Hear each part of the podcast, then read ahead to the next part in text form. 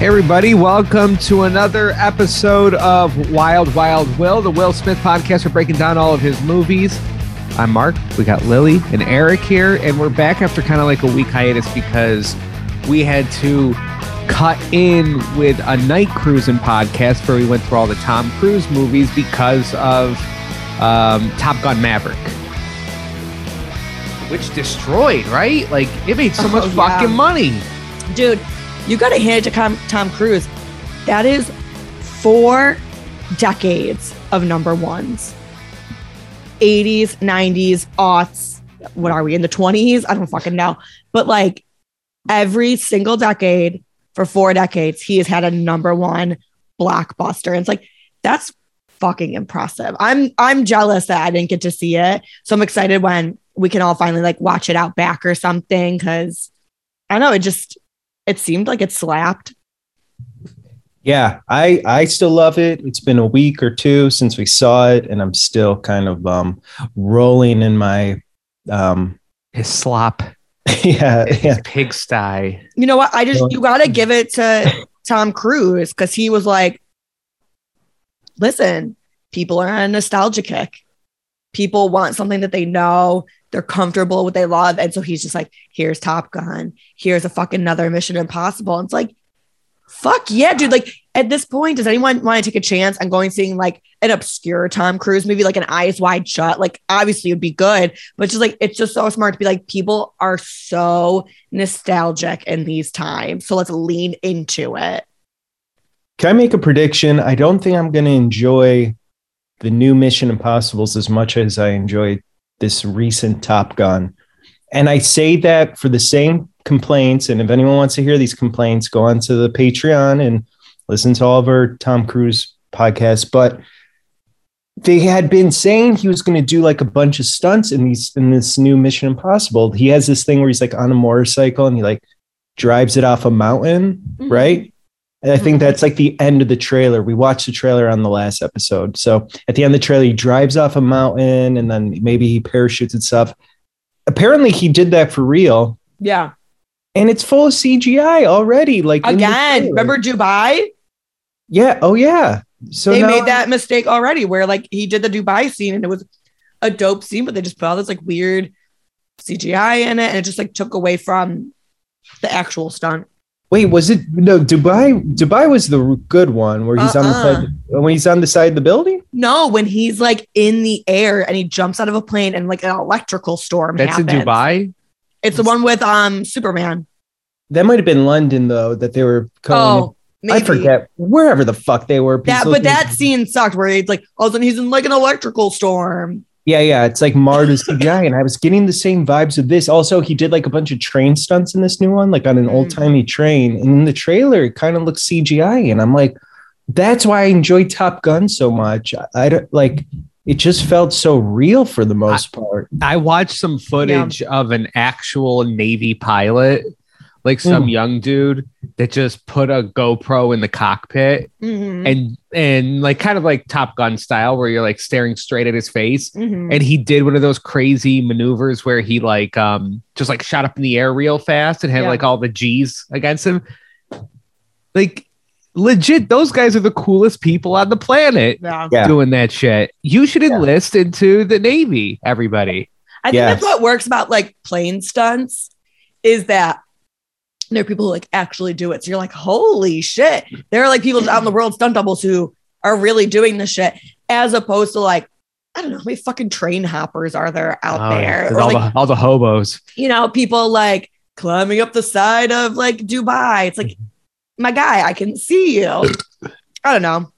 And also, I think uh Mission Impossible movies just like aren't See that good. Here's the fucking thing. This is how good Tom Cruise is. He's sneaking into the Will Smith podcast. Well, it's a good segue. We're Here's going the to talk thing. about Tom we can Cruise. tie this lot. in. We can tie Yeah. this in. We're going to be Tom talking about him a lot. Cruise was originally signed on for this role, Oh Lord. but he had to eventually give it up because he was still fucking filming Eyes Wide Shut. Remember, Eyes Wide Shut took forever to fucking film, but he, with his boy Tony Scott, was supposed to be in this, and Sean Connery was supposed to be um Like main bad Gene guy. Hackman? Uh, yeah, it was supposed to be Gene Hackman.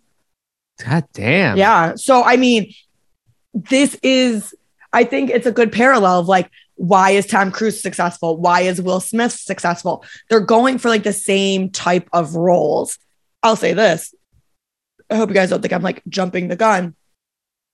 I think this was more of a Tom Cruise wheelhouse movie than Will Smith. Oh, I think Will Smith took a fucking step back in quality in this movie. Yeah. Like him, Um, I'm not talking about the movie. I'm talking about him Yeah. as an actor. I think he leaned away from what works for him. And like part of me wants to like celebrate that because I think every time someone like Tom Cruise has stepped away from what you're used to seeing him in, it's been like phenomenal. And I think, you know, I don't know who Will Smith is like modeling his career off off of, probably more of like a Denzel, but I think it's a smart idea to be like, I need to try on like a couple different things so I'm not just like pigeonholed but I don't think this was the one for him. Oh, also, you want to get more fucking weird? So, Will Smith. Okay, so originally Tom Cruise and Sean Connery supposed to be in this movie, right? Didn't work out.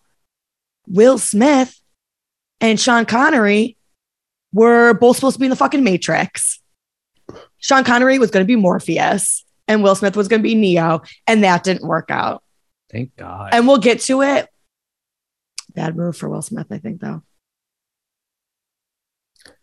Uh, I have no comment on this whole Will Smith. We'll, we'll get into it. We'll get into it once we tell the audience what they're even listening to. What movie? Yeah, we're yeah. talking about. Enemy of But- the- Okay, But. I do, ahead, I'm looking at my notes right now, Yeah. and this is so apropos that we're talking about Top Gun because and Mission Impossible because I have about one billion notes about how they're all connected, and Yeah. we'll get into it.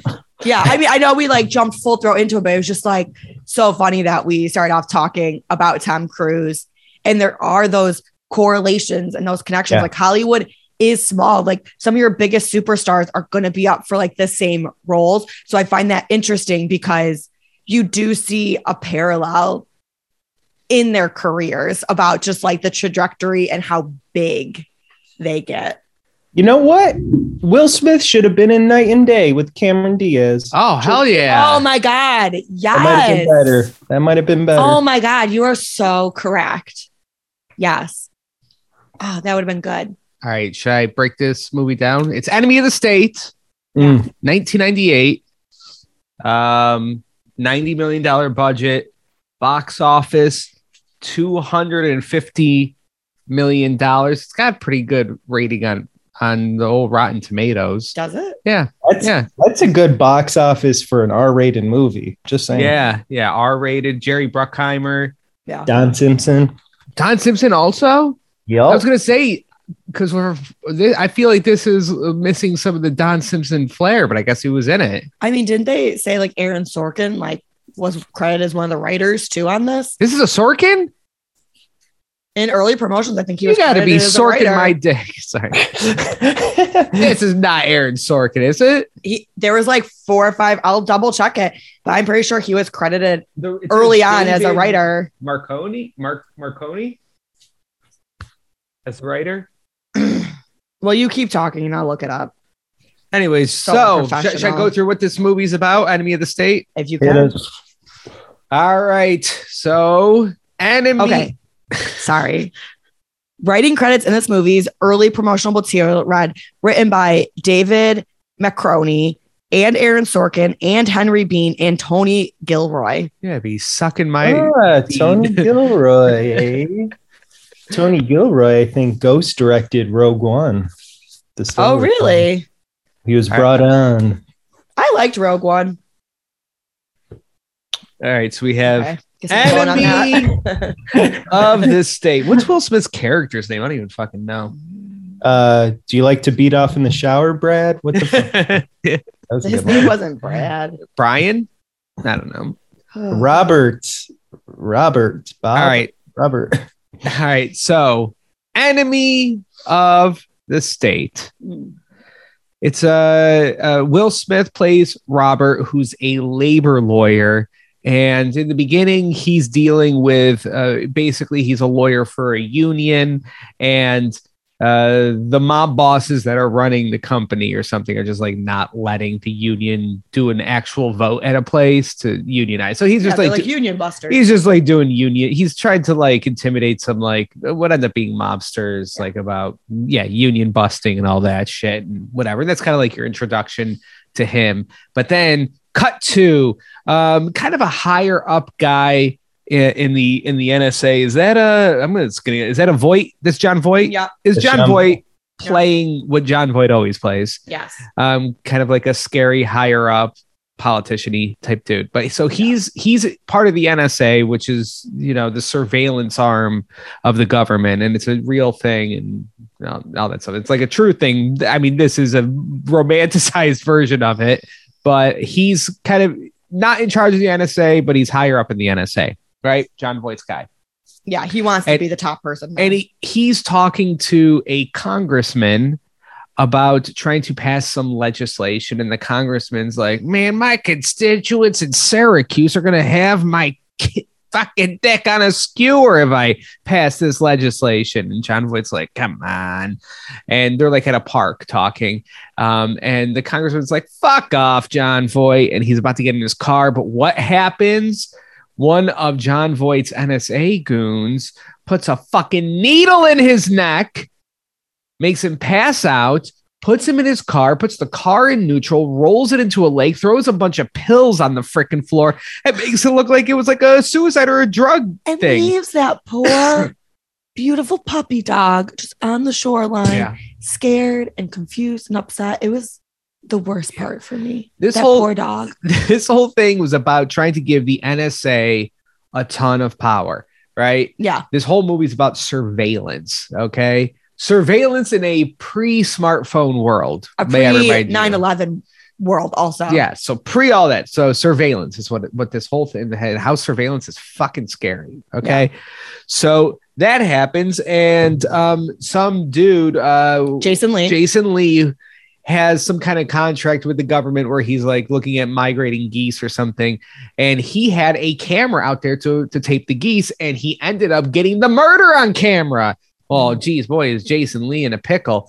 Anyways, Jon Voight and his whole crew of NSA goons that are loyal to Jon Voight. This is not the NSA doing it. This is Jon Voight's character doing it. Mhm. They're, they start going after Jason Lee because Jason Lee has The the crime on tape, right? Jason. Lee knows Will Smith from whatever, you know, fucking field hockey crew they were in in college. And he's running from Jon Voight's goons and he sees Will Smith's character and he drops basically a, Uh, it's an NEC Turbo Express, which was like a competitor of Nintendo. Of yeah, like of a Game Boy. And by the time this movie came out, they like didn't even fucking exist anymore. Like, no, Yeah. like it was just such like a weird choice to put that in there. And yeah, so that's what the, where the video's in. That's where he where he hid the actual footage of this murder going on, and he drops it into Will Smith's bag. He's like out shopping. The uh, lingerie. Well, they find out Will Smith has the, this stuff, and and and now the the NSA goons are going after Will Smith. It's a whole cat and mouse game. But the NSA goons, guess what they got?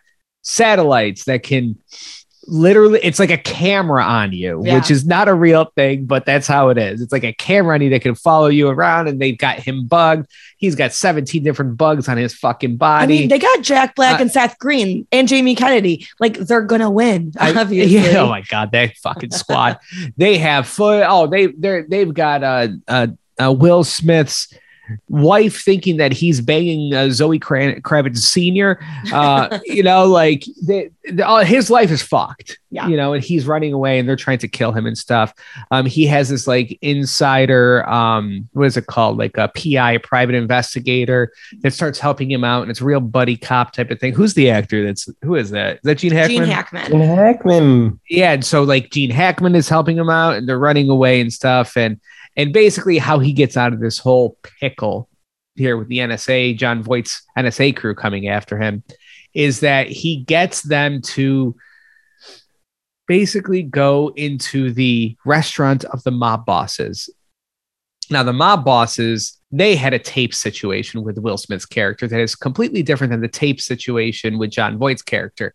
And they just kind of have like a silly misunderstanding where they both think that they're talking about each other's tapes, but they're not. Yeah. They're they're talking about two separate tapes. And then they shoot the shit out of each other. It's a bloodbath. I didn't.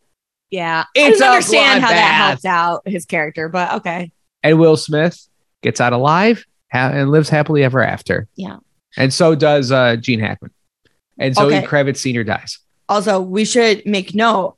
This is technically a sequel To what? to the movie The Conversation that starred Gene Hackman in 1974. And they almost didn't get Gene Hackman for this movie, but it was like very crucial that they did because in The Conversation, Gene Hackman's character, Harry Caul, he's a surveillance expert and he's hired by like a mysterious client to tail um like the mysterious client is Harrison Ford um to tail a couple. And like while he's tailing them, he gets like he gets like a cryptic part of a conversation and he just gets like very obsessed and like you know worried about if they're in danger or not. And the theory with this movie, Enemy of the State, is that Gene Hackman is still Harry Caul. He's just using a different name now. But this is technically like a sequel to the conversation. See, so I've heard that. And the conversation, if you haven't seen it, fucking see it because that movie fucking rips. Gene Hackman plays the saxophone a lot in the movie. It's wild. And there's a bloody toilet scene that's really, really good too. Um, but it's directed by Francis Ford Coppola, and everything Lily just said's right. He's a surveillance expert, and he hears something. Is it a murder? Is it not? He becomes paranoid, and he's just kind of like going nuts. But all the details in this, and I guess maybe I'm a fool because it's like maybe his history wouldn't add up, but the character's backstory in this is completely different than in the conversation. Like he's not a part of the NSA in the conversation. Well, why would he give like real information? No, and that's why maybe I'm a fool to like because, but then even Jon Voight like does the background check on him, and it's like, oh, he was this, this, this, this, this. You know, this is his history, and he kept saying, oh, I've only did this for 15 years, and it's like, well, that's the 85 to 99. That's not really the 70s. And again, maybe he scrambled all his data. I think maybe it's like a spiritual sequel where it's like, oh, maybe this is what that character would become. But I was looking for all those clues and I'm like, this doesn't, I don't know. There's not enough there that goes, oh, it is The you know, only big thing, the conversation. the only big thing is when they show a picture of him in his NSA days. It is Yes, a picture from the conversation. Yes. And like, do Yes. I think they made this movie with maybe a love for the conversation? And when they did get Gene Hackman, they went, okay, you're Harry Caul in the future. Probably. And I think if they'd gotten a different actor to play that role, they probably would not have called it a sequel to the conversation. You know what I mean? Like, I think getting him in it is what made them tie them together. And who's the guy that gets hit by the car? Um, Jason Lee. because Jason Lee's in this. This is also part of the View Askew universe. yeah. Kevin Um, Smith. Kevin Smith, Jay and Silent Bob are, are in the background a couple of times. Oh my God. Could you imagine? Um, this is uh what I loved about this movie, and it's it's I liked this movie. Oh. and I liked watching it. Wow. It wasn't like great, but I I liked it. Um, the, these type of movies I usually don't like, and I and I like this one, but it's so funny that like so this whole movie is it's, it's like before smartphones, right? Yeah. So it's like people are being tracked, people are being recorded. They're, they're like with video and with audio.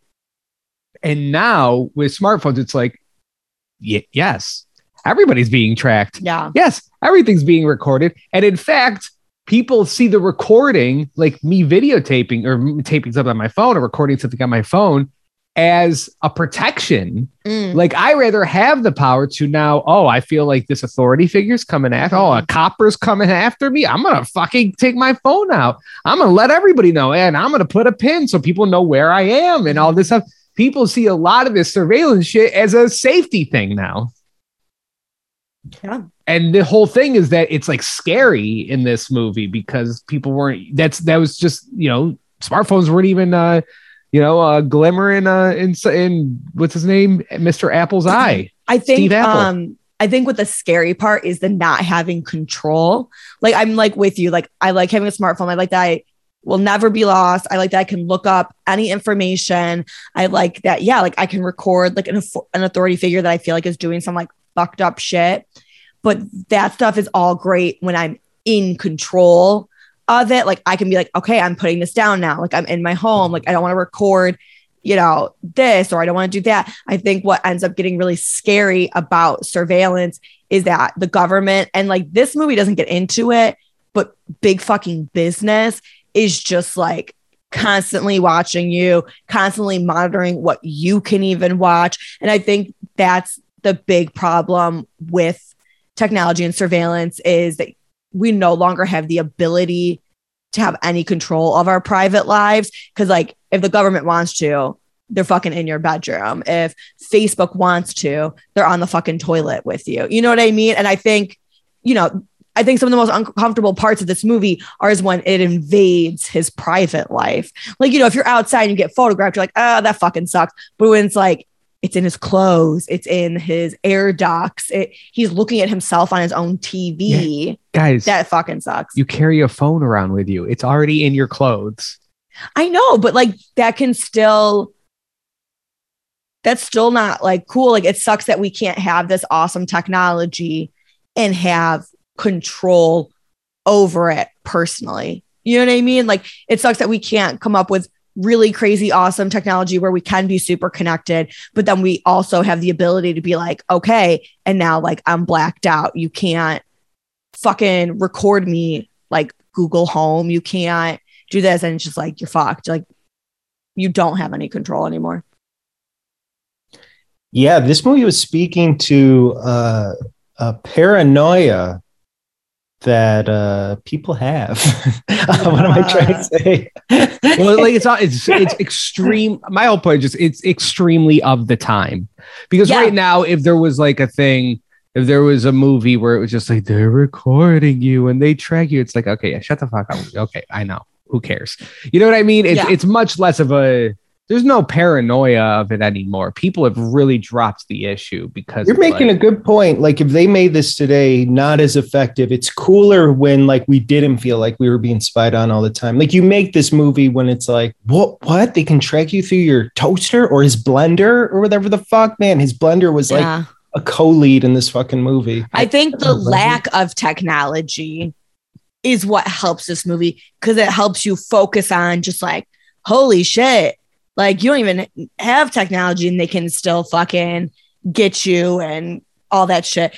As we're now, it's just like, well, yeah, of course they can track you. Like the technology is just like so good and apparent that like you can't focus on the right and wrongs of it. Okay, so the tech in this movie's pretty slick, but there was one scene which is kind of like a set piece in the middle where Will Smith's like going across like a park in wherever the fuck he is, Baltimore. Okay. Maryland. Yeah. Yeah. and like they do this cool set piece where it's like you're gonna see how how infested they are the people are spying on them they're everywhere but they're just kind of dressed as like park goers or bums but they have It's just like Jack Black. It's just Seth Green. Oh, it's I just Jamie Kennedy. I wrote they have like, huge microphones Yeah. like he like wraps he wraps a mic up like a fucking fish at the market in a wrote- newspaper. I wrote Jack Black with the biggest boom mic I've ever seen folded into a newspaper. One guy has a satellite microphone the NFL uses for on field conversation. Yeah. And then there's one guy on a tower with the biggest camera lens I've seen in my entire life. It's like, I thought you guys were trying to be like secretive about this. no, absolutely not. Uh, but one thing that's not dated, because I know you said it's very much of the time, which I agree with, and this is just a hallmark of Tony Scott, who I think is an innovator. I think he's like obviously RIP, but he was always like 50 years ahead of everyone, and now everyone's suddenly catching up. The filmmaking in this is not dated. It feels Hmm. very slick and Yeah. modern. Um, it doesn't feel like, oh fuck, man. Yep, that was the 90s. Like, Yeah, oh that- brother. Like That's a really good point. it just looks fucking good. It's shot amazing, but this is the man Tony Scott made Top Gun. Like this is the man who innovated everything. And then in his later years, which is crazy to say, so when this movie came out, I remember the vibe on it was that people are like, it's so quick cutting, it's so fast paced, it's this, mm-hmm. which is so funny because it's very modest now. When you watch it, you're like, oh, it's not that quick. It's like pace like pretty well. Pretty normal. pretty normal. But at the time, people are like, Jesus Christ, the shots are like boom, boom, boom. It's going by so fast. Da, da, da. Tony Scott would later like perfect this when I, you know, his movies became insanity, deja vu, domino, um, uh, taking a Pelham one, two, three, like his editing got so insane. Seek it out. But like, I feel like in the next 10 years, people are going to be doing like what Tony Scott did fucking 15 years ago. Uh, but yeah, so the movie doesn't feel dated. It's very well shot. And beyond maybe like the tech and the clothes, somewhat. I mean, the clothes aren't even that dated. I was going to say, even the clothes, like, you know, we watched Men in Black. He's in like bright neon yeah. pants. Like, it is like so 90s, but like in a perfect way where like the 90s are coming back. So it's like in style again. But this is very like any era. Yeah. You know what I mean? Like any era, you know, maybe like the coach is like a little 90s, but you can tell he puts like a concerted effort to not do very like of the time clothing. Yeah. This um this movie also it hits you with um I don't know, like a lot of anti-Italian and black Woo! racism. like, like what are they? Guidos. They're called no, Italian Americans. And then he's like, but for real, we're gonna bury these fucking wops. And it's like, oh my god. but he also so that yeah, that was Will Smith's character because they're dealing with like the mobsters. But he all right. I I don't know if I'm wrong here or, or not, but like they, they did a point where um the Italian guys, like the mobsters, call Will Smith an eggplant. No, Will Smith um, they call him something. They I don't remember what they call. No, they don't. They call him something, and he goes, excuse me, I think the term you're looking for, because I'm black, is you should call me an eggplant. He corrects them on like the racial oh, okay. slur, which is fucking weird. Well, because the actual the, the actual term is like in Italian. Mm. And I don't know if I'm allowed to say it. Like, is it worse to say call a black person an eggplant in English or an Italian type of thing? I think it's just all bad but he, they called him something else and he's like they, they called him like something derogatory to like a jewish person oh, and he was like no yeah, no no no no no or something what you're looking for is this other racial I'm term. I'm an eggplant lawyer. It's like, what the fuck? Yeah. This is some bizarre racial slurs. I don't understand any of why any of that was part of anything. You know, I'll give it to movies now. I do feel like there's less of that stuff in there. Like, you know, Will Smith at one point makes like a cross dressing joke. And it's just like, I feel like to me, that's the stuff that dates movies even more than like the clothing or the technology is just like what were acceptable jokes at that time. Because like now you're just like, oh my God, like that's so cringy. How awful for like people in the audience who like identified that way. So I feel like to me, stuff like that dates movies more or TV shows. Like you watch fucking Dawson's Creek. Oh my yeah. god, it's horrifying. I identify as an eggplant. So okay, how beautiful of you. Um, guys, I want to say something. I think the women in this movie were the best part of this movie. Yeah, Regina King, yo. Regina King fucking knocked every single one of her scenes out of that park. That was a woman who was like, I have been fucking wronged. I've been cheated on. She was fucking phenomenal. I wish, I wish she had been the fucking lead in this movie, to be honest with you. She was great. Um, and yeah, I'm glad she had more than just one scene of being like, like she was integral to the plot because they had like the whole history and how like it's all catching up with him and it still kept kind of like biting him in the mm-hmm. ass because of Lisa Bonet and all this other stuff. So I'm like, that's cool that she wasn't like just shoved aside. And they didn't make her like a housewife. Like they were like, she is also a lawyer. Like it took two seconds to say that. They didn't need to put it in, but I was like, fuck yeah. She's like in the kitchen arguing about like surveillance and how that's bullshit. And it's like, I like that they were like, no, like she's not just going to be a set piece. Yeah. Like she's not just a wronged woman, like she's an intelligent woman. You know, if he cheated and she worked it out with him, it's because she like is smart and thought that this was like the right move. You know what I mean? Like I feel like that could have been like a very weak character and just like a throwaway character. She- Oh, I was gonna say, sure reminded me a lot of her Jerry Maguire character. Mm. Oh yeah. You She's know what? pretty.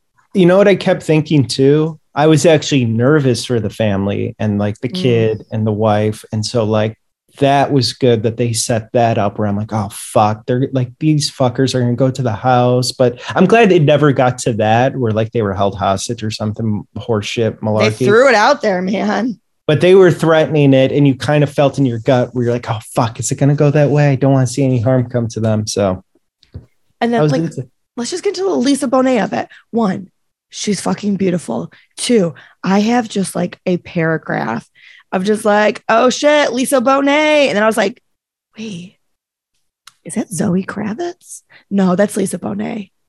Fuck, though, that might be Zoe Kravitz. No, Zoe Kravitz would be like way too fucking young to be in this. Is she playing his daughter? Are they kind of flirting? No, that's Lisa Bonet. And I finally just had to like put myself out of my misery and look it up because I know Lisa Bonet and Zoe Kravitz look identical, but holy fuck, they sound identical. They have the exact same voice and cadence. Like it wasn't just Dolly the sheep that was cloned. And I don't know why Lisa Bonet is keeping this technology to herself, but Zoe Kravitz is a clone and it's fucking wild. she got her guitar playing skills from her dad and everything else from her mom. I mean, I feel like Lisa Bonet can probably play guitar, Um, or I was talking about Zoe Grab. Oh, you. Oh, I see what you're saying. right? Like, I Um, feel like Lisa Bonet can play guitar. All right, I know. I know we're skipping around, we're jumping around, but we really All right. need to get to this. Okay. We really gotta dive in. Enema of the State. Mm. Do you guys remember that album? Oh yeah. Oh, is that a playoff of this, or is Yeah. there? Are they a playoff of? It was a playoff of this movie. What, Mark? You didn't know that? It was not a play off this movie. That's like a normal term, enemy of the state. When did Enema of the State come out with the album? 99. Ninety nine. Oh, so dude, they were totally riffing on this movie. No, I feel like Blink that's Blink like 182 must have like no. just made that joke a hundred times after this movie came That's out. That's such like a that's like a term. I know it's a term, but like it was in the zeitgeist. I always assumed it was a play off this movie. I mean, no, it might be because ninety eight to ninety nine, right? Do you think they were that into this stupid movie? I think I mean, they just liked that it was movie. close to um to it's a, it's close to the word enema. I don't think it was that deep of a thing. You know what I mean? Th- Yeah, think so it was just like a a play joke. off the idea of enemy of the state, enema of the state. Whatever. Can we get to like the most important part of this whole fucking movie? Well, actually, there's two most important parts. All right, So this is the second most important part. How awful that um that scene is. So the scene where he gets the tape put into his bag. He, uh, Will Smith is out shopping, and this tape with the murder on it gets put into his bag. Yeah. For whatever reason, it's basically in a Victoria's Secret. Yeah. It's a lingerie store. It's a lingerie store. And just the weird double, like uh, the sexual innuendo that he was doing with the model who was in like lingerie. like, oh, my wife's what boobs are size is clearly your-" bigger than yours. And he goes, "What size?" She goes, "What size?" And he's like making it like she's people. talking about his cock. Oh, I did not read that. Because then she he goes, well, she goes, what size? And he goes, uh, oh, my wife. And Oh, then didn't says his wife's size. Like, why is this happening in this movie? I did write down, I don't understand the lingerie store. I think honestly, they could have cut that all out and he could have just like ran into him on the street and shoved it in a bag. I I just don't think it was worth it. It wasn't worth it for the callback later where she's in the lingerie and they like are about to fuck in the garage. That was weird. I think bigger picture, they really did Jason Lee dirty. Oh, he got the shit kicked out of He him. got fucking hit by a fire engine, which to me is bad writing because no one calls them fire engines. But he got laid the fuck out, and they're like, "Hey, you want to see this body?" And then some old white bitch is just like, "A guy at a bike got creamed." like she sees it every day. Fucked up. And I think he they played it off well when Will went back home. He's just like, "Oh my god." I just like watched a guy I know Get Get- creamed. get murdered. Like that was awful. Well, murdered. I mean, he didn't. Nobody murdered him, right? He got creamed. Okay, he got killed. He got don't know. creamed. Yeah, he was being chased, and it was like a byproduct. It was fucked up. Okay, I'm going to say something bold about this movie. I want to see how you feel. So, you know how Die Hard, everyone's like, is this a Christmas movie? Isn't this a Christmas movie? I feel like Enemy of the State really wanted those vibes for this movie. A hundred percent a Christmas movie. because they brought up Christmas so much. She's out Christmas shopping. Like, you know, even the bad guys are like, I just want to get home for Christmas. Like, they just kept bringing up Christmas and it had nothing to do with the storyline. So it made me feel like they wanted like that die hard vibe of just like, there's no reason that this should be a holiday movie, but it'll get played at Christmas all the time. Yeah, I wrote the same thing down that they were trying to do like a is this a Christmassy, you know, you know, I don't know, like I like on shitty cable, basic cable or something. Yeah. Every Christmas they're gonna play Enemy of the State. Yeah.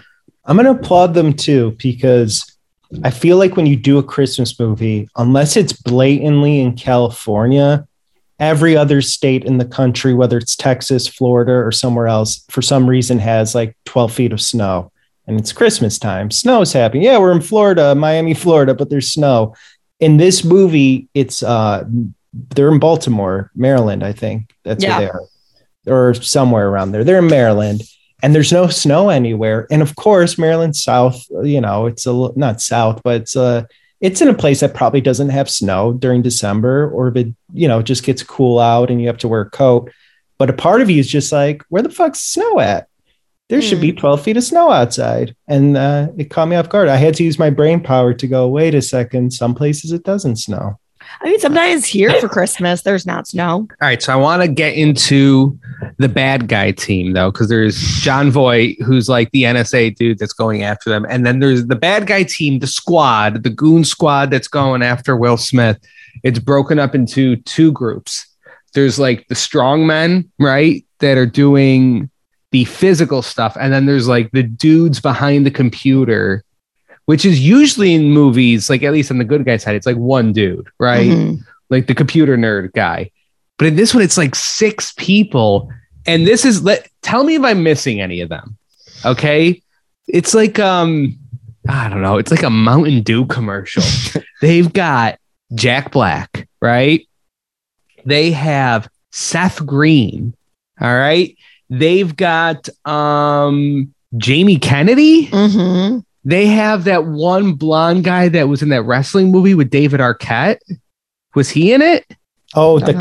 Caan, a Caan, Scott Caan, James Caan's son. And then they also have Mouse from the Matrix there. I don't know his fucking name. Wait, he was in it? I He was even- one of the he was one of the Seth Green guys Oh, and Jack man. Black guys. Like he was like behind the scenes. Yeah, Mouse from the Matrix. Did you say Jamie Kennedy? Jamie Yeah. Kennedy. Did you say Jake Ba- Jake Busey, Gary Busey's son? That's the one I couldn't remember the name of. But yeah, he's one of those strong men. This it's literally It a was Mountain. Dew. If you've been in a Mountain Dew commercial, you are in this movie and you are working for the NSA. Seth Green's wearing his like yellow tinted sunglasses. It was, I don't know who did the casting for this. It was just like, it's just like such an odd hodgepodge of people. And like Seth Green had an actual career at that time. Everybody else didn't really, but it's just, it's just so fucking bizarre. And they're not like that funny. I mean, okay, so let's. I want to talk about them because I have a question. My one question to you too. Was like half of the team aware of the nefarious things and then the other half thought they were doing good mm, were they No. all complicit in like knowing that that senator they were all complicit. They all knew that it was bad mamba jamba stuff going on, which blew my mind because there was like nine of them, and it's like you cannot do something this illegal and have nine people be quiet about it. Yeah, I feel like maybe they didn't know like the extent, but they knew this is just like some random ass guy, and like they were like laughing about stealing his blender. Just, I yeah. mean, many of them knew. I mean, I'm going to say at least four people outside of Jon Voight knew that they killed the congressman. right because barry barry pepper our boy barry pepper went in there and stuck the needle in him But Well, Yeah. so that's what kept confusing me because there was like the muscle that clearly are like killing people and chasing down Jason Lee and stop that person. But then were the tech guys not aware that there was like they were aware. they were aware. So- they, they were seeing everything happening. like, No, I don't know. perfect. I'm a t- if I was a tech person, I would not bug like a family's home. Like I think you know that's wrong, and I think you know it's wrong to like steal their appliances. the blender. like, I mean, The At some fucking point, you can be like, guys, this feels a little over the line. You know what I mean? They weren't just surveilling him. I think my so favorite. here, here's my question. Oh, sorry, go for it. no, no, no, no, no, go. You do it. So here's the thing: when you have bad guys in a movie, make it a Mission Impossible or whatnot, or even like a Sunday barn burning thriller like this. And I call it that because this is a movie on a rainy Sundays on fucking TV, and you're gonna watch the whole thing. Mhm. Um, anytime they do goons, they code them more like Barry Pepper, and Barry Pepper was just one of the muscle and like all black and carrying Mhm. a gun. And we wouldn't think of it. Just imagine if the Jamie Kennedys and the Jake Buseys and all the fucking tech heads and the Jack Blacks were all just kind of like Eastern European guys in black turtlenecks and black leather jackets doing the surveillance. We'd just be like, oh, okay, they're all bad, they're all fucked up. But I think Tony Scott's someone who comes in and goes, that's boring. Let's put a bunch of people It's from boring. Mountain That's slightly commercial. racist. Let's Yeah, put a bunch of people from like a Mountain Dew commercial into this and like go that route because I think he's like the same reason why that whole scene took place in a lingerie. I bet that scene took place on a sidewalk and he's just like, this is boring. We need women in lingerie. We need like a fucking nightclub of a Victoria's Secret. Like, we need to fucking jazz this up. But it's funny because us as audiences, when you code it that way and not make them what's like very generic, you then have these weird questions where you're like, these dudes are way too relaxed to be complicit in such nefarious things. Like they're talking like they're gamers or something. well, I mean, isn't that just like white privilege? You're like, oh, they, some of them have to be innocent, right? it's it's fucked up because I could I was so confused to be like, wait, these people are just way too casual, just way too casual about everything. I mean, I think I'll give it to Tony Scott because I'm with you. I think a lesser person puts just like anybody who's brown, anyone who's foreign in a role like that because you're like, oh, that's a bad guy because like we're racist and like that's how we peg like who's good, who's bad.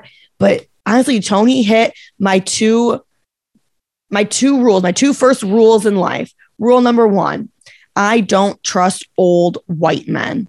Jon Voight, click that. I don't trust old white men. racist. My number two rule in life, I don't trust any aged white man. And you know, honestly, The this movie is was just like, this is those are two fucking here's the thing. a lot of overlap in these girls. Those seem like fucking dumb rules, but like that is who's running our government.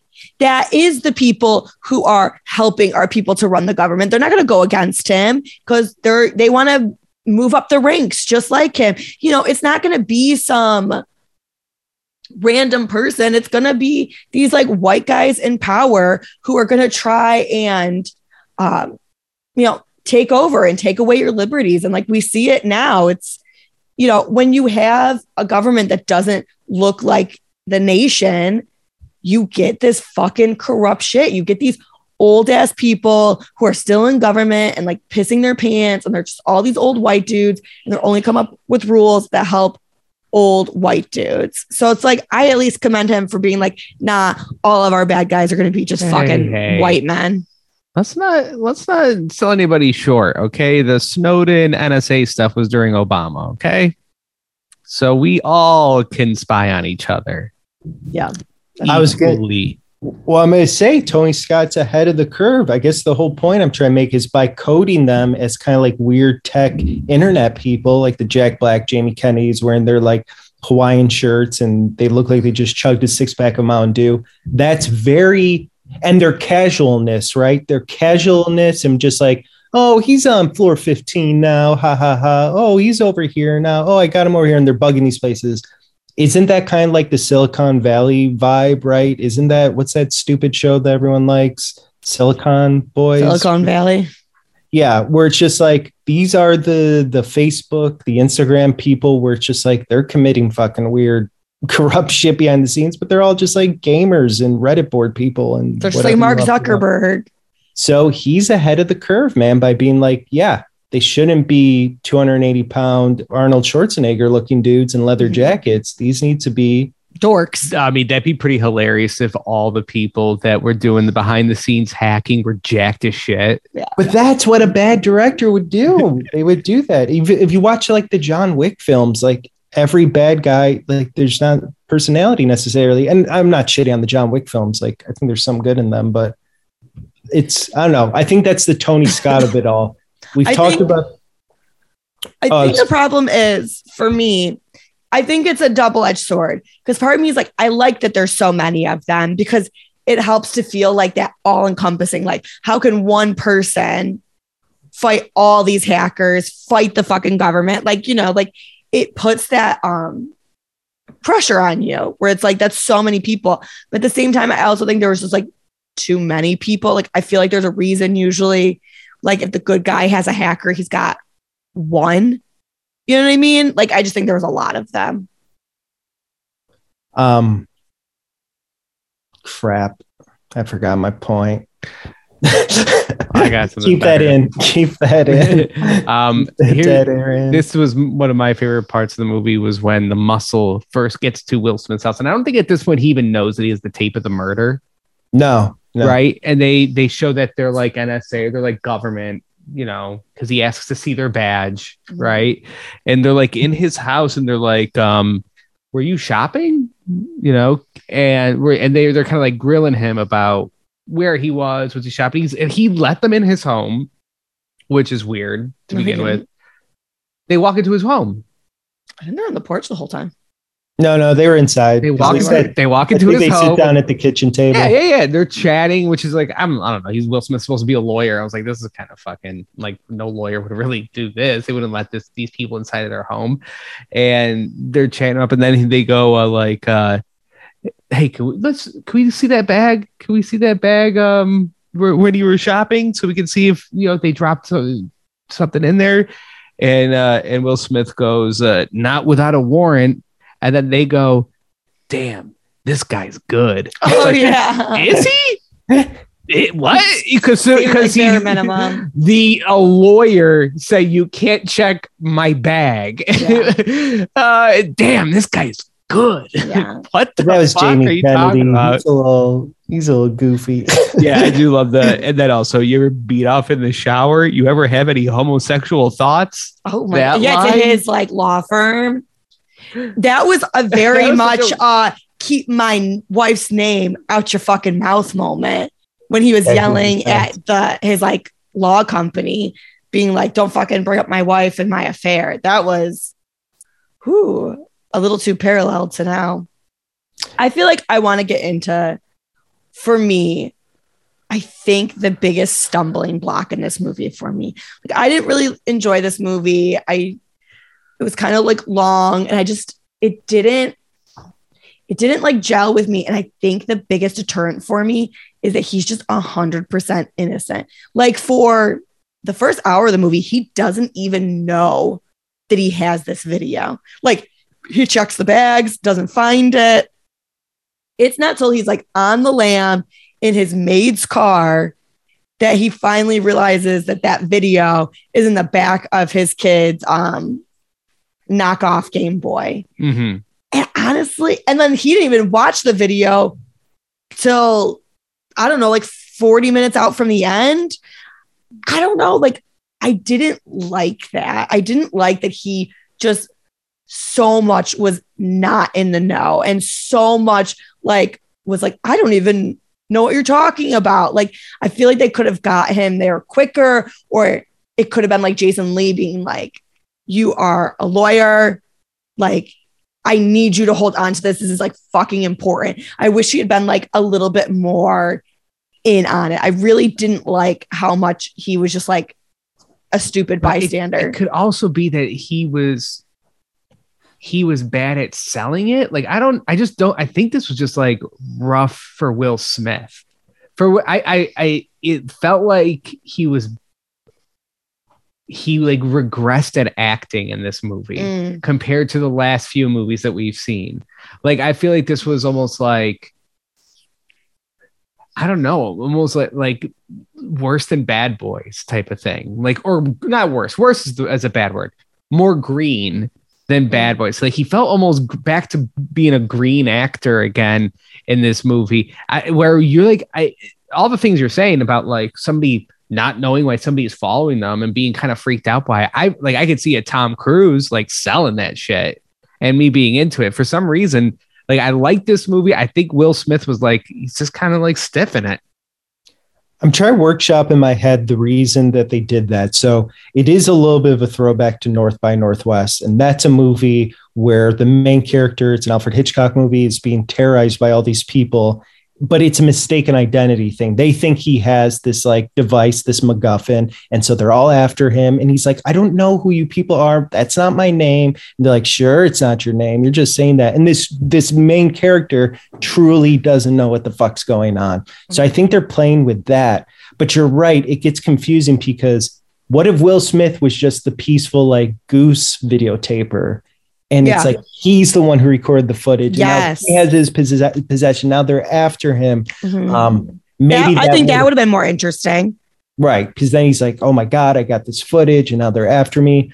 And I wonder, you know what? I'm guessing that they wanted to delay him seeing the footage and knowing what's going on is because, say, he had it immediately and watched it, or was just like, oh, yeah, yeah. Like, why wouldn't he just give it up? Just kind of like, all right, take it. Like, I don't know. Maybe they were just like, he's too smart and savvy that it wouldn't go on this long without him just going to the cops or being like, I have this footage. Here you go. So I they had to just be like, let him not know what he has and just being chased and kind of has to be like in the muck of it.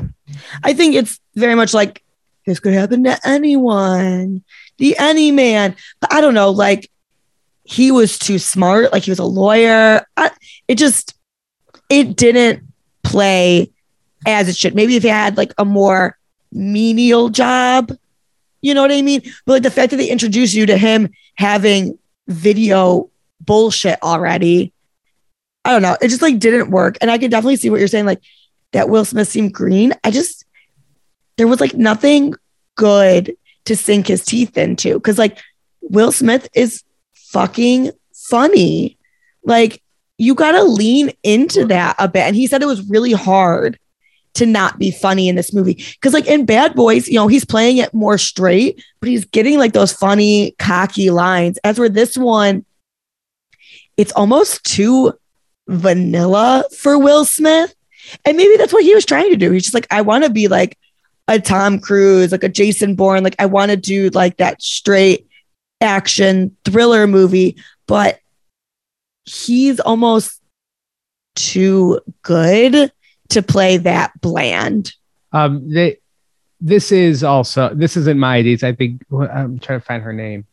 Um, a uh, film critic Amy Nicholson. She does that Unspooled podcast. Um, she always points out she's like it's she never she never shits on the actors too hard because she she just always blames the director because it's like as a director you should have directed the actors in the correct way to do this Mm. if the actor is falling down in a situation, the director is supposed to be the one to be like, this isn't working. Here's a different way to do it. I'll say this is when I actually am down to clown with Will Smith in this movie. It's when um, Gene Hackman, what's his name, Brill, Mhm. when he when they get together and they're together and they're doing all their bullshit and it's like oh this is like buddy cop stuff this is Mm. like men in black this is like you know Because there's someone in the know then. yeah like this that dynamic i was like this should be the whole movie like i could have watched Yeah. those two as the whole movie and it took so long to get the buddy cop guys together right They should have met- were, they're in the third act together They should have met like act one. Yeah. Gene Hackman and him should have been in together. And not because it's like we need more, more Gene Hackman. It's because both of them had such good chemistry and were electric. And yeah, you liked seeing them act opposite each other. So See, I didn't. I like really oh you saw I him with it. Tommy Lee, and you're like, like that's Tommy dynamic. Jones. Tommy Lee Jones. Yeah, not Tommy Lee. Tommy Lee. That'd be badass. Um, Tommy- I feel like the two of them were dynamic together. I think, I think it sucks to like pair him up with like another old white guy. I don't know, like, hey, there's plenty of old white guys to but go like, there's also plenty of old black men that you could have played opposite him. That's all Yeah. I'm saying. Is like I feel like you can tell this movie was written with like a Tom Cruise or like a white guy as the main character. I, yeah, I mean, like it. It was also, you know, we're looking at it. People are extremely aware of what you're talking about now. Yeah. Not in 1998. I know. I'm just saying, like, I feel like the role was so vanilla. Like, there was none of that, like, dynamic Will Smith spark. Like, even Six Degrees of Separation, he had like a spark in it. It wasn't like an out of the park performance, but like, you could tell he was able to play a little bit more in it. So you were getting different, like, a different feel of him, a different variety. Like Bad Boys and Men in Black, he was able to play. There was no playing in this movie. So I might be on kind of flipped, maybe not flipped, whatever. This is my take on Will Smith. He's fine in it. He's fine. I don't think he was bad. I think he carries the movie. And like Mark said, I think there's good chemistry once him and Gene Hackman are together in scenes. There's a good, because they have like a spark together. Here's what I found interesting. I thought he was better in the dramatic moments in this than the comedy, like the little comedy he had, or Mhm. like the weird sexual innuendos, like about his penis size and this thing and then the other. And he has to like joke about it. Those don't really land at all. And you're kind of like, oh, his timing's a little off and Mhm. whatever. And maybe Mark's right. Maybe that's the Tony Scott of it all. Maybe it's the director in this case. But I thought like when he finds Lisa Bonet and has to cry, spoiler, she fucking gets murdered. Like I was kind of vibing on that. And That was a weird scene.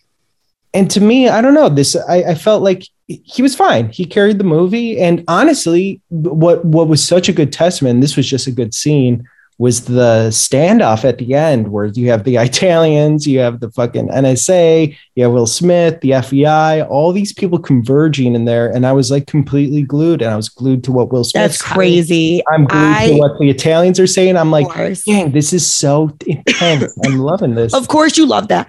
I fucking hated it. I thought it was such trash. I don't understand. And I'm sure you loved this part of it. I didn't understand why it looked like there was a fucking earthquake in the middle of their gunfire.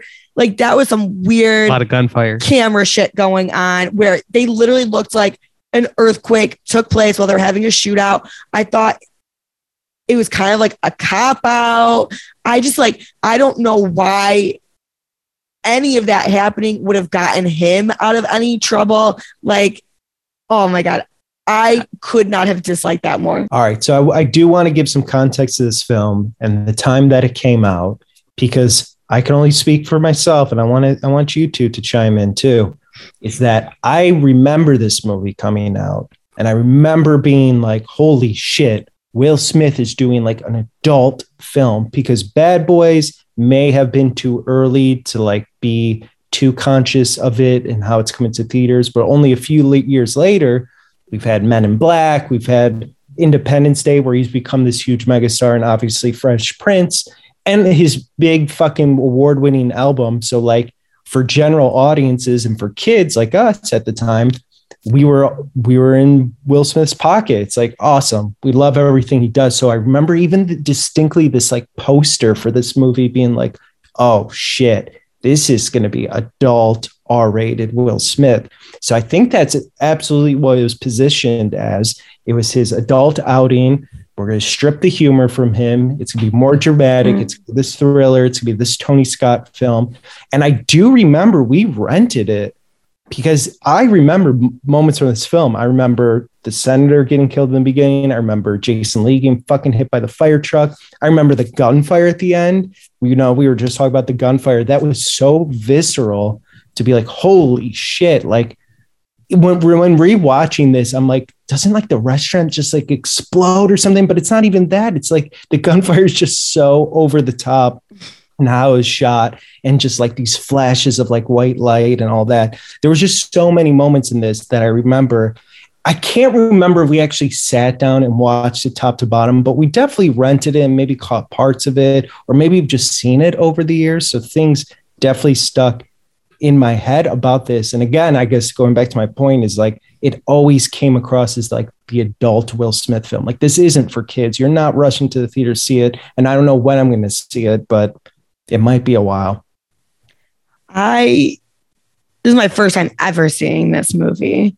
Um, and I feel like I get what you're saying, like, oh, this is like adult Will Smith. And I do think it's why he probably took this role. And um, he also took this role because he wanted to work with Gene Hackman. Like Gene Hackman was attached to it before Will Smith was, and he took a bit of like an Independence Day cut where like he was on like a pretty big high from Independence Day, and he took a pay cut so he could work with Gene Hackman, which I do. I do enjoy actors who do that, who are like, I want to work with the best of the best and fuck money. So I think that's respectable, but just I feel like for like an adult Will Smith movie, I'd want this more adult. You know what I mean? Like, like give me like an eyes wide shut Will Smith. Like I wanted to go balls to the wall, more adult if he's gonna go in that direction. But he gets I, horny later in his career, doesn't he? Yeah, but I think just this movie is just kind of like forgettable. In his like career, I think it's forgettable. I think this type of movie for him isn't isn't a great fit. I I think these types of movie for me personally are extremely forgettable. And I don't know what the reason is. Maybe it's because maybe I just watched Will Smith in my childhood a lot. I must have really liked him or something. But He's this everywhere. is one of the few of these type of movies that to me isn't forgettable. Yeah, like I, I, remember so many yeah. parts of it. Really? I, I, yeah. I mean, I don't know why the fuck our parents were letting us watch that gunfight. I don't know. At the end, or watching the gunfight was crazy. But but Mark, even more so than the movie itself, this trailer for this film was so memorable. Like when there was lines in the movie, I'm like, oh, that was a trailer line where it's like Will Smith to Gene Hackman, why'd you blow the building up? Because you made a phone call. like, oh yeah, yeah, definitely in the trailer. Or when he has to strip down to his boxers and he's like hopping from the buildings, like that is so in my memory, and I'm like because you know what? This movie also came out at a time when I was still playing with like action figures and like mm-hmm. making up worlds and stuff. So I remember being like, I can't see Enemy of the State, but I will fucking play Enemy of the State, if you know what I mean. And like pretend I'm in that fucking movie. I don't even know what the fuck it's about, but it looks scary as hell. Was I think just that- such a departure from the Will Smith you knew to this movie that like that's why it's so memorable for you? I think so. And I think going to Mark's point, like when we watched The Firm, I was so fucking bored. Mm-hmm. And I'm like, this is a movie I just wouldn't be able to watch again. I think this movie I could absolutely watch again because again of the maximalist like style filmmaking that for some reason there's a scene that takes place in like a lingerie from the year 3000 like or lingerie store from the year 3000 um i like that like the jamie kennedys of it all and the jack blacks like the weird tech bros the, the weird guys with like blonde hair spiked fucking the clouds. Um and gene hackman just being wild. And also there wasn't stuff that annoyed me in this enough where i'm like oh, mm. get on with it. I felt like it kept a pretty tight ship to get to the end. Like, I don't know, it just kind of kept moving for me. Oh, like that's just like so wild to me. Like, I think I don't vibe with these type of movies, generally speaking. But I feel like for me, this movie, it's just like Will Smith is so dynamic and charismatic. And it's why he's able to have not just a film career, but a TV career, uh, music career. I mean, eventually he's his own brand. You know what I mean? Like you'd watch documentaries about Will Smith. His wife's got a show where she just talks about them. And I just feel like it just utilized none of his charm in this. I think too, the movie, again, I would say this about Top Gun. I don't know if the actors are really the stars in Tony Scott films. Mm. They are in a way, but I agree with you guys that Will Smith is not batting at top level in this. He's kind of, yeah, he's kind of feels green. It feels like a step back, not as confident. His humor stripped from him, and he has to like go for like a little bit more dramatic role. But I also wonder if that's just a symptom too of Tony Scott films where Top Gun and all these, not to say he doesn't have good performances in his films, but he has um uh what's the word where it's like not adequate adequate is that a word? Yeah, Adequate? adequate's a word. like adequate performances where it's just like okay they're just servicing the story. But- but again i say that and like i'm thinking of all the gene hackman and will smith shenanigans and i'm like but like it's love not like a Die Hard where there's like catchphrases. That just like flow off your tongue from this movie. You know what I mean? And like I guess I could see what you say about Tony Scott, like a Top Gun. One of the biggest characters in that movie are the airplanes. Maybe Yeah. the problem here is that the biggest character in this movie are like satellites and surveillance. And like it's kind of there's nothing sexy about that as we're like a plane and a car and a train. There's like they're fast, they're sexy, they're sleek. So Top Gun is Tony Scott. Was Jerry Bruckheimer involved in that or Yeah. no? yep Aaron and Bart- Don Simpson. So it's the same crew. Yeah. Same crew. And I mean, how many years apart? Top Gun's 80s. Yeah. So Like whatever. a decade. But what Top Gun had, which I don't believe this movie had, I mean, I don't think that from what I've seen, it does not have this. Top Gun, a 24 year old Tom Cruise, who w- wasn't that big at the time, Mm. said, I'll be in your movie, but you're going to let me rewrite the script. Mm. And Tom Cruise, that Top Gun has the Tom Cruise touch to it. Tom Cruise Yes. changed a shit ton of Top Gun in the four months or whatever that he got to do his rewrites on there and changed a bunch of shit. Will Smith did not take this movie and fucking rewrite it to be Will Smithicized. You know what I mean? And the parts And- that he did put in, like the cross dressing part, that's him. And it doesn't fucking work in this movie. hmm Yeah, the deliveries, uh, the, all the like humor is one, like you said, it's a little outdated, but then two, it just still doesn't land. So he's saying like an outdated, like problematic joke, but it's just like the delivery and the timing wasn't even right and good. I don't know. None of it made sense. Um, yeah, the comedy didn't really, really work in this from anyone. Like, but then also Jack Black and all them were playing like straight laced characters. Uh, Jack Black was talking about how he wanted to fuck the maid because she doesn't Wait, shave. Wait, he said that. Yes. Oh and okay, here's the thing. It was a pared down scene. They said he went into like great detail about how he wants to fuck women who do not shave. That that set must have been a nightmare. It fucking smell. yeah, that, it smelled like that fucking shit, van man. stunk. What was up with the blender? Do you, were you guys not as perplexed by me? Like, I Honestly, thought- I found it to be the funniest part. I thought there was gonna be something more to it. I didn't. well, because like the, the they introduce stuff like you know the mobster stuff in the beginning to then Mhm. pay it off at the end for how he solves his problem. So I was like, Yeah. is someone's hand getting put in that blender or some Yeah. shit? Oh, that would have been dope. but yeah, the yeah, that blender. wasn't adding up. that's a literal joke. Yeah, I think I to me the greatest, the biggest problem was this just did not have like the Will Smith touch or vibe. I think a problem with this movie is if you have like a Tom Cruise or you have a Matt Damon or whatever, you can just go straight with it. But I think it's very hard when you have like a Will Smith, you have a black actor in this movie with big government coming after him, with all these white guys coming after him, and just like none of it's about race. Like, I don't know, like that's like I called an eggplant. he called himself that. I'm just saying, I feel like that is a layer that if the director or the writers had also been black or of color, it would have been a part where they had they would have had to gone down that even just a hair. And I think it could have added another nuanced layer instead of just making it that just flat action thriller like government coming after the small guy. You know what I mean? Like I feel like that was a problem. There was there's not a lot of onion layers to this movie. So that that brings me to something that I want to ask you guys then. There was a part of me, and I don't I want to be careful with how I phrase this or say anything because I feel like Isolate it. Maybe- Isolate it. easily misconstrued. Eric's about to say Jews run the media.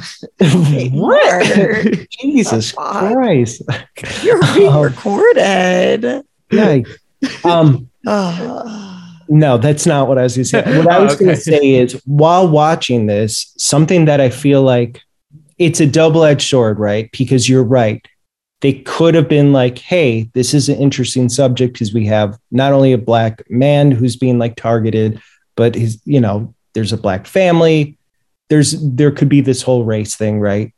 There was a part of me that just kind of appreciated where it's just like, no, here's a black family in America, lawyers, they have a house, gift shopping, doing very normalized things. And yes, you can make the argument, well, for certain people, it's not normal and like they have troubles and stuff that we don't see or whatever. So it's good to like bring those to light to make us more aware of it if you're not aware of like the problems minorities face in America. But there was something refreshing where it's just like, yeah, this is just depicting a family and not to politicize like the race part of it if that makes any sense like there is something too refreshing about that just to be like can't they just be a, like a family that doesn't have to be like right like their race is not always put in question again It is. It's It's a a, defining characteristic, and I find it. It to me, it makes the movie less authentic and less genuine because that is a defining characteristic.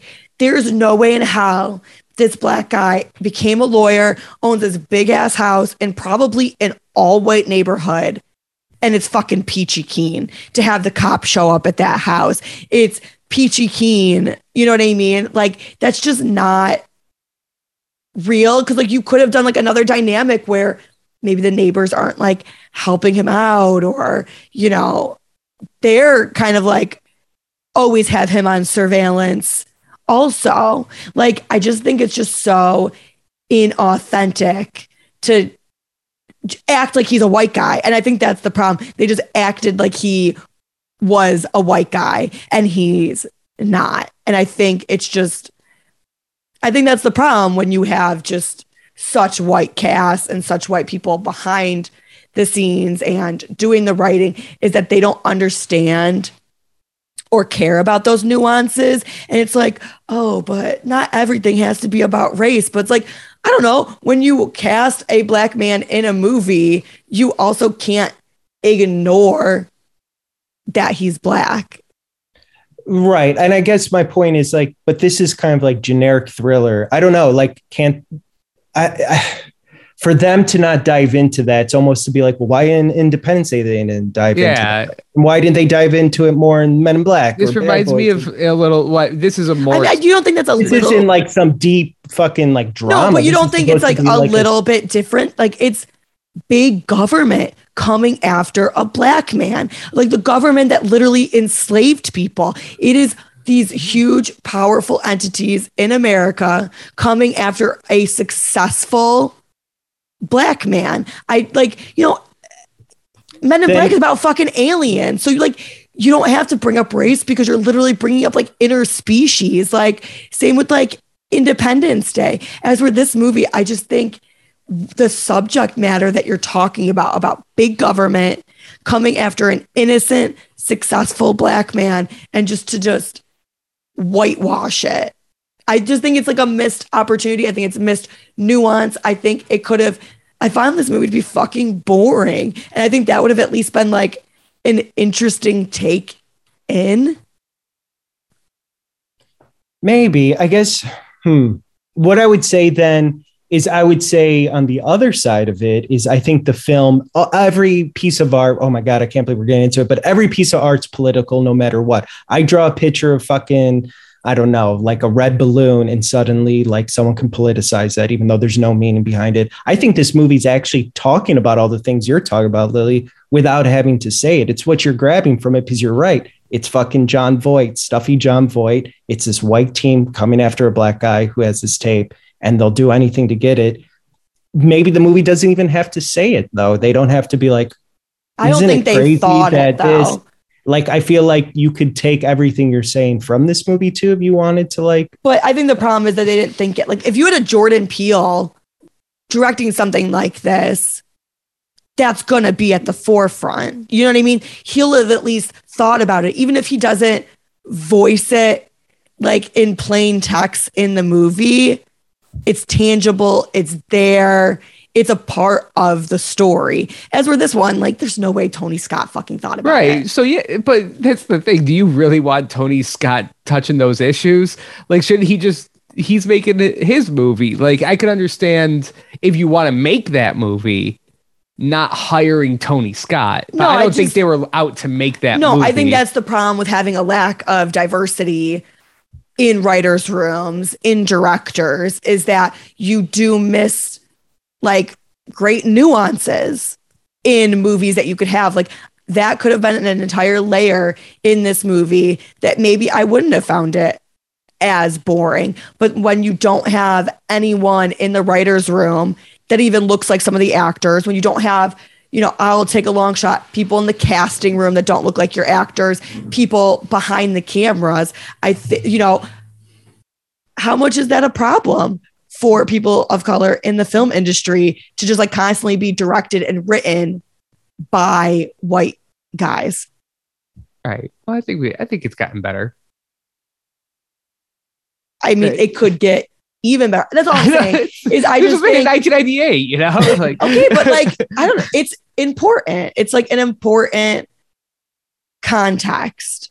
I, I agree. It is important to put that in context and because you want these to be mainstream movies. Like, you know, Bad Boys is a great movie, but like I think people look at Bad Boys as like a black movie. Like, I feel like Enemy of the State, this is like a mainstreamed, whitewashed movie and it's like, how cool would it have been if you had just even anyone in the writer's room who was of color and was just like, oh, we should, now that we have him casted, we should like add this layer. We should add his charm. We should add his charisma to this role. Because if you're not utilizing the actors that you're casting in your movie, why the fuck did you cast them? You know? Dude, he's a he's a megastar. He is hot to trot. He just did Men in Black. You're gonna put him in your fucking enemy of the state, dead center. Of course, but that's but that, I think that's what I'm saying is like you have someone like that, you got them, fucking utilize them for everything that they are, as but, opposed uh, but, to try and put them in a cookie cutter. So, so, but here's the thing. So David Marconi writes this, right? He's he's a white dude, and then he they're like, okay, we're gonna make it he's like, okay, I'm a white dude that wrote this. Yeah. As a white dude that wrote this. Yeah, that's fine. And then they're like, all right, cool. Let's get Will Smith. And then it's like, okay, let's make the movie. And so w- what do you do? You have to then get a, a black writer to come write it because, well, like, is, you know I think I mean? the problem like, is one, they should already be in the room black writers. But he just he just wrote it. But he didn't. I told you at the top of this, there were four people in oh. the early promotion slated as writers on this. Like, and no one writes a movie or a TV show in a vacuum. You have like a staff, you have a writing team. I'm just saying those people should already be in the room. And fuck yeah, Tom Cruise was always rewriting his movies. If he thought the script was shit, he'd go in there and be like, I'm getting a writer. They definitely could have been like, oh, we're getting Will Smith. You know what? We got to hire someone to punch this up a little bit because this isn't giving enough like good Will Smith beats. This isn't giving enough of the skills he has to bring to the table. You also don't want to box him in too. Like I like that. Like even though it's not him at his best, and I think he's going to have more dramatic, more serious stuff that's like way better than this. I kind of like that. It's like he doesn't have to do the shtick from Men in Black to make this movie work, or you know, the charisma. And yes, I agree, it's lacking in this, and you're kind of like, whatever he is doing maybe isn't a hundred. But I, I would not suggest that like, oh, get what he's doing in his previous stuff to make this work. I think what he's doing is fine. It's just not he's not batting at his best. But like, I think that's because get what makes Will Smith tick. You know it was a good scene in this movie? When he was fucking pissed at his law partners talking about his affair and he fucking yelled at them. It's like, you know, maybe that's a Tony Scott thing. He should have directed him just being like, dude, your family is coming apart. You literally, your wife, like everything you worked for, like you are a black man, you made it up this high into society. Your kid's gonna have such like a good start. Like he could have played so much more of this movie with like an urgency, a fear, um, uh, you know, like, oh man, I feel like I've been watched my whole life type shit. You know what I mean? Like I feel like they could have taken his emotions further. And I don't always think, you know what I mean? Like he does do more dramatic roles in the future and he is capable of them. And I feel like this one, they let him be lukewarm on his emotions when they should have been like lean in harder. Like Regina King, her emotions were dead on. All right. Well, coming up in the next movies, you want something that's problematic for uh, Will Smith being a black person. The uh, was it Legend of Bagger Vance? I think is two away. So that'll be like probably the most problematic one that we watch. You know, Something we can maybe all agree on. I don't know if we're all gonna agree on this, uh, but so this the next is, one is gonna suck ass. what is oh Wild Wild West? Yeah. Is that the next one? Holy Yeah. shit. Listen, I'm I have no memory. I mean, I do have a memory of seeing it in Spain, it which we'll get into. But what I'm we- excited for that one because we're gonna sing the whole time. Hell yeah. Uh, Enemy of the State for me represents a classic dad movie. And Mm. whatever, if that's a lame expression, it's a lame expression, but dad movies are usually just kind of like generic and like whatever thrillers that you can pop on. Uh, and Fall asleep you can- to, wake back up to. Exactly. Exa- no, no, that's 100%. This is a Sunday. You put on, you're eating leftovers from Saturday and you're watching it. Or Friday. Yeah, or Friday. yeah. Or who knows? Or man? Or Thursday. Monday. They- They're a little old leftovers. You got to get rid of them. Uh, but this is just a classic. It, it, it just is a dad movie. These are the vibes of like, we are catering to a certain sect of people who uh, have families and want to dream of being like Will Smith and running around and getting chased by the government. So that's what I think this movie falls into. Um, and again, Tony Scott is someone to me where he purposely, like this dude came from like a fine arts background and he purposely makes the top guns of the worlds the enemy of the states of the worlds because he took all this action schlock, the unstoppables of the world, which we did see in theater, Chris Pine, Denzel uh, Washington on a train that could not be I'm stopped. still mad about that movie. Dude, that movie, believe it or not, look on film sites and like start Googling in the internet is I being like the other train hailed it as like a masterpiece of cinema, Okay, those people are fucking drunk. But because Tony Scott, I think, is someone who had this pretentious background and wanted to do schlocky movies, but he adds enough, whether it's the camera placement, what lenses they're using. Oh, yeah, dude, I didn't even talk about how this ties into everything else. Dan Mindel shot this. You know what else Dan Mindel shot? He shot Mission Impossible Kennedy. 3 with Tom Cruise. J.J. Abrams wanted Dan Mindel to shoot Mission Impossible 3 because he saw Enemy of the State. He's like, I want my Mission Impossible to look like Enemy of the State. Dan Mindel, people, there's a connection here. That was I forget what my other connections are. Um, but I guess at the end of the day, for what it is, generic thriller, people running around chasing the everyman who's got the thing, and people are going to die at the end. It worked for me. I, I'm on board, and I think it worked better than something like The Firm. I think Tom Cruise is actually worse in The Firm than Will Smith is in Enemy of the State. I'll say that. Uh, I just feel like this is like a more enjoyable movie. It might be nostalgia. It might be because we were just obsessed with Will Smith, but I did enjoy this rewatch. Oh, I found like I wrote at the end of this worst film so far. Worse than six. I would watch this before Six Degrees of Separation. Oh, hell Honestly, yeah. I would watch Hell Six yeah. Degrees of Separation before this because Will's at least doing something. I'd watch this before Independence Day. Oh No. yeah, dude, I'd watch this over Independence Day. I any day found- of the week. I feel like there are just so many movies just like this that do it better. That this is there's just like no reason for this movie to exist. There are so many of these dad films that exist and they're just a little more action packed. They're just a little bit better. I feel like this fades to the back so quickly. It's never on as a rerun because no one gives a fuck about watching it. It's not good Will Smith in it. It's a storyline that, like, I don't know, is just so generic. Worst movie so far. At least the other ones, Independence Day, there's some catchphrases. Um, Six Degrees of Separation, it's at least just like odd. This is just like. I mean, did you see the shot of Will Smith in the white like um bathrobe running down the tunnel in Maryland or wherever it was and how it was shot and the ferocity and the neon lights of it? I don't know. Like to me, that's still in my mind. Again, that might be a shot from the trailer. I know it's a shot from the I'll- trailer. But I'll it's tell just like you, I think the burns in my robe was a cop out. oh, to not just have him in his boxers. Yeah, like I think it was silly that he had like a robe on. And I had this problem in Bad Boys also where like he didn't want to be shirtless. And it's like you're running for your fucking life. Like you give a fuck about modesty. Like I just I didn't vibe with it. Damn. All right. Well, look, we're gonna have to we're gonna disagree on some of these movies. Eric's gonna beat the shit out of me. I am livid. No, totally fine. Enemy of the State, you know, it's got some stuff in it. What It's can a I hit or miss. I want to hear.